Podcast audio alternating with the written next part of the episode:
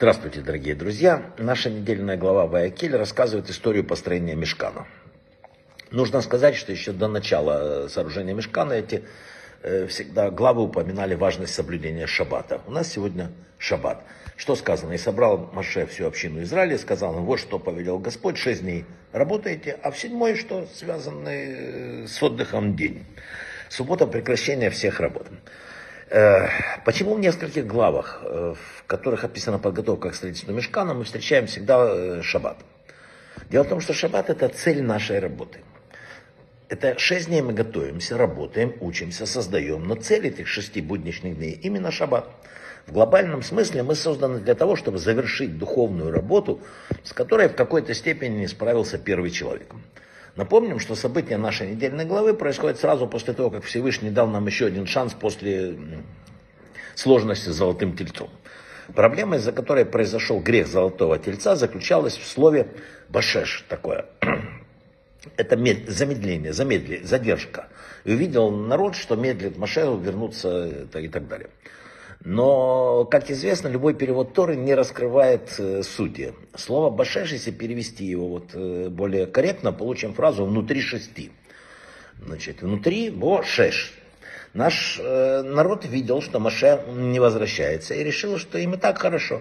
Зачем двигаться вперед? Зачем земля Израиля? Зачем реализовывать задачи, поставленные Творцом? Смотри, какой замечательный мир. Тут э, море, тут еще что-нибудь там. Нам в буднях шести дней хорошо, сказали они. Поэтому, прежде чем народ приступает к сооружению всех составляющих для переносного храма, Всевышний говорит им, что напоминает, что у нас есть цели и задачи, без четкого понимания которых двигаться дальше невозможно. И всегда, когда человечество начинало двигаться к светлому будущему, не понимая, где эта реальная задача, оно терпело крах. В нашем поколении особенно ярко это проявляется, и наружу вышла проблема отсутствия жизненных позиций, там, целей. Проблема, когда люди, утнувшись в телефоны, витают в облаках, чувствуя себя, им и так хорошо, они открыли, тут игра, тут, э, я знаю, там еще что-нибудь, выкройки какие-то уже по телефону. Э, каждый человек должен помнить, как бы ему неприятно не было в виртуальном или в другом мире, что он выбран для особой миссии самим Творцом мира.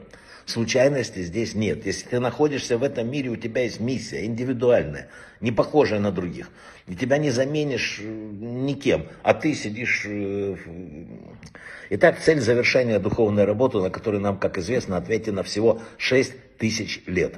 И нам некогда сидеть на месте. Наша задача это переход на новый духовный уровень в седьмое тысячелетие в глобальный шаббат. Именно поэтому везде, где есть мешкан, рассказывается о шаббате.